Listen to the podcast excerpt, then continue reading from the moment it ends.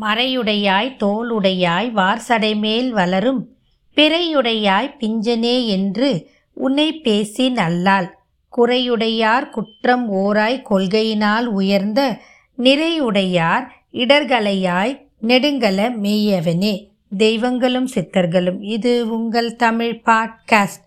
வணக்கம்.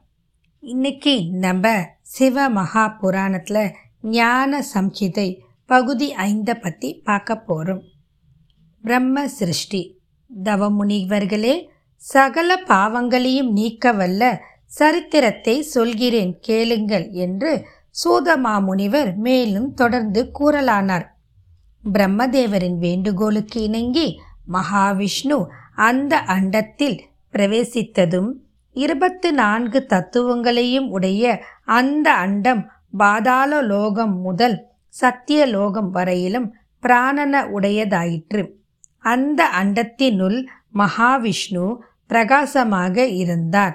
தவத்தையே தனமாக கொண்ட பிரம்மதேவரும் சில காலம் தவக்கோலத்திலும் மற்ற காலங்களில் இதர உலகங்களிலும் இருந்தார்.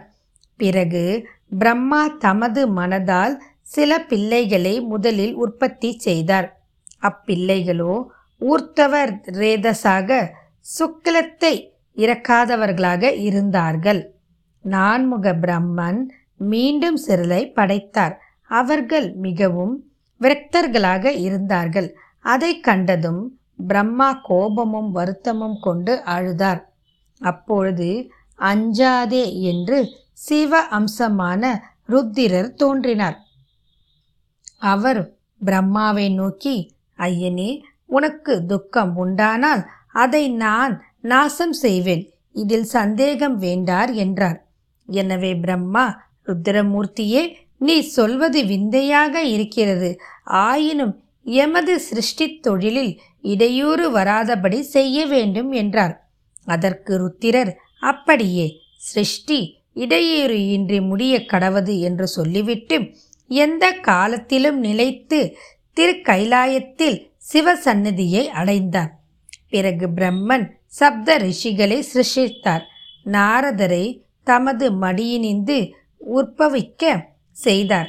தமது நிழலிலிருந்து கர்த்த மகரிஷியும் தமது பெரு விரலிலிருந்து தக்ஷ பிரஜாபதியையும் உற்பத்தி செய்தார். இவ்வாறு மானச புத்திரர்கள் பதின்மார்கள் பத்து உண்டானார்கள். பிறகு முனிவரிடத்தில் மரிசியும் அவரிடத்தில் காசிபரும் தோன்றினார்கள். காசிப முனிவரின் சன்னதியினால்தான் இந்த உலகம் விருத்தி அடைந்தது. தக்ஷ பிரஜாபதிக்கு அறுபது பெண் குழந்தைகள் பிறந்தார்கள். அவர்களில் பதிமூன்று பெண்களை காசிப முனிவருக்கு தக்ஷன் திருமணம் செய்து கொடுத்தார். அப்பெண்கள் மூலமாகவே தேவதைகம் அசுரர்கள் தனுஜான் முதலிய அநேகர் உண்டானார்கள். அவர்கள் உலகங்களெல்லாம் பரவினார்கள். தக்ஷ பிரஜாபதியின் பெண்களிடம் விருட்சங்களும் பறவைகளும் சர்ப்பங்களும் மலைகளும் மற்றும் அநேக விதமான கொடி வகைகளும் தோன்றின. அப்படைப்புகள் பாதாள லோகம் முதல் சத்திய லோகம் வரையிலும் வியாபித்தன. அவை வியாபிக்காத இடமே இல்லை.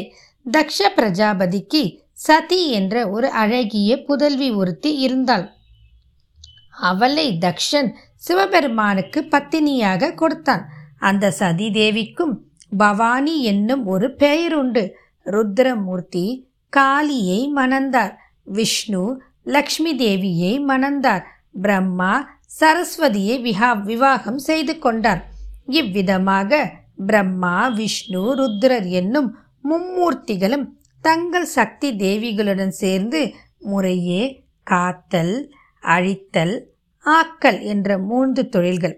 முதலில் ஆக்கல் பின்பு காத்தல் இறுதியில் அழித்தல் என்ற மூன்று தொழில்களையும் சிறப்பாக செய்து வந்தார்கள்.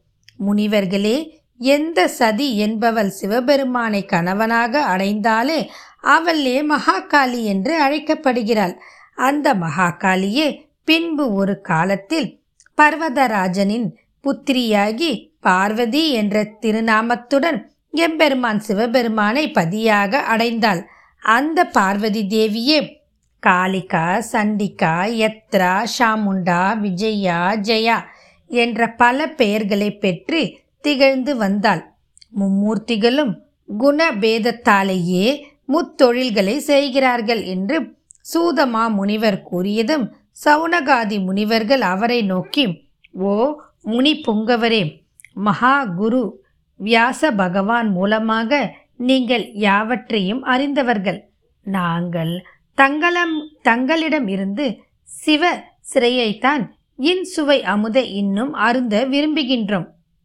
மகாகாளி முதலில் தக்ஷ பிரஜாபதிக்கு புதல்வியாகவும் பிறகு பர்வதராஜனின் புத்திரியாகவும் பிறந்த அந்த திவ்ய தரிசத்தையும் அந்த புண்ணியவதி சிவபெருமானை பதியாக அடைந்த கதையும் மற்ற விஷயங்களையும் எங்களுக்கு சொல்ல வேண்டும் என்று கேட்டார். சூத புராணிகர் கூறலானார். இத்துடன் இப்பதிவு நிறைவு பெறுகிறது. மீண்டும் இதன் அடுத்த பகுதியை மற்றும் ஒரு பதிவில் சந்திப்போம். வாழ்க வளமுடன்.